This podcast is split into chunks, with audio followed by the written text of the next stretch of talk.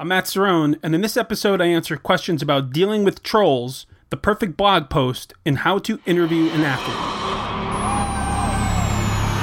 News Channel is here to tell us the story of success. Success indeed so far. Matt Cerrone is a passionate baseball fan. And while, yes, he did quit his 9 to 5 job a few years ago, today he's working harder than ever. My next guest started MetsBlog.com, where he's amassed 300 million views. I came across Matthew because he was actually featured in a story on Mashable. He says to stand out, you've got to do it well. His advice write what you believe, write often, work hard, and stay focused. What's up, sports writers, podcasters, bloggers, and fans? I'm Matt Cerrone, and in this podcast, I answer questions about sports media from producing and marketing content to building audience to digital strategy and finding work, all based on my 11 years' experience in New York sports, hiring and working with writers, building relationships and sources, and generating 300 million page views and turning a hobby into a successful career in sports content. Okay, let's get to our first question. Anthony M asks, How to deal with trolls? I see you always getting ripped on Twitter, yet it doesn't seem to bother you. I'll say this, Anthony. It's easier today than it was a few years ago when it really got to me. Frankly, it's only been the last year that I, it got kind of easier because I started being a lot more disciplined with how I use Twitter, which is really where the bulk of it comes from. At this point, I have two accounts. One I use to follow news, and then my at Matthew Cerrone account, which I check a few times a day. I also set up specific times when I sit down and just bang out some responses to questions and check my app mentions. I also go through my feed, respond to tweets, dive into some discussions, and, and have fun with it, but then turn it off and get back to work because it can be a huge distraction. So it's important to treat it like really anything else. In regards to criticism, I believe that behind most comments, even if they're harsh or something you don't like, there's a bit of truth. In most cases, trolls are looking for reaction. It's kind of a locker room mentality, and I get that, and that's not really my style. So, you know, at that point, when someone's repeatedly just breaking my balls to break my balls, I ignore them and often just mute them. Uh, you know, I, I just I don't want to see their bullshit anymore. So it's easier just to do it that way. I know what they're up to. I don't really care for it. I'm not interested. So let's move on. However, if it's feedback, if it's criticism, I leave it. You know, I may even ask for details or engage the discussion, even if it's frustrating, because I want to know more.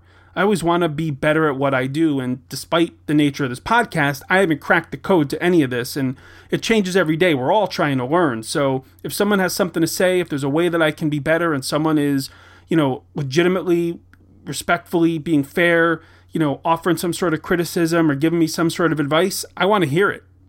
Alyssa H wants to know what makes a good article or blog post?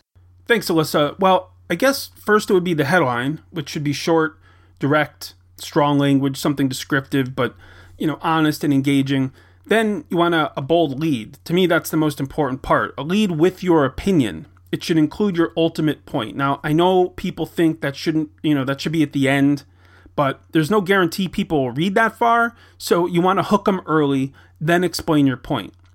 It's also good to break up the post, especially if it's longer than 800 words. So use subheads, bold fonts, and carry people along in your story. Also, be sure to use transition words on that same point. So, cliffhanger language, things like however and meanwhile. You know, I know traditional editors hate that, and professors will tell you not to do it, but we read internet text like we talk we respond to language we, we're used to hearing because in most cases the author is not trying to just tell a story. They're also trying to build a relationship with the reader. Also use images. Don't bullshit. Be authentic and don't be afraid to be vulnerable in your writing. I have no idea how many points that is but that's basically what i try to do. Mark m asks what are some good strategies and tactics for interviewing athletes or the guests on my podcast? Well, for starters, Mark, if you're doing it in person, talk to these people before the game, not after. Before the game, they're more likely to do more wandering interviews, things like that. After, they only want to talk about the game itself, and if they lost, forget about it. That said, if you get the interview, be prepared. Know what you're saying. Know what you want to ask and be confident. They can sense weakness in amateurism, and the answers will reflect that. Also, don't answer the question for them in your question. I'm guilty of this. I hear it a lot. I'll say something like, you know, when this happens, do you do this or do you do that? No. Just ask the questions. You don't need to prove to them that you know the answer or the possible answer. It's not about you. They don't care if you're smart or not. It really doesn't make a difference. They're probably not going to remember you after you leave anyway. Ask the question, be genuine and interested in what they have to say, and they'll give you the answer. They will. That's how an interview is supposed to work, so don't mess it up by doing their job and then letting them off the hook so they can give you a weak answer.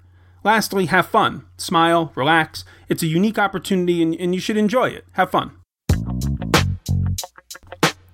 Thanks to Anthony, Alyssa, and Mark for the questions. If you want to send me one for the next show, send it to me in the following form at matthewcerrone.com slash podcast. Also, if you want to subscribe to the show, go to matthewcerrone.com slash iTunes. You can get a link, RSS feed, whatever you use. And if you want to get an email letting you know when the show has been updated, go to matthewcerrone.com slash newsletter to sign up.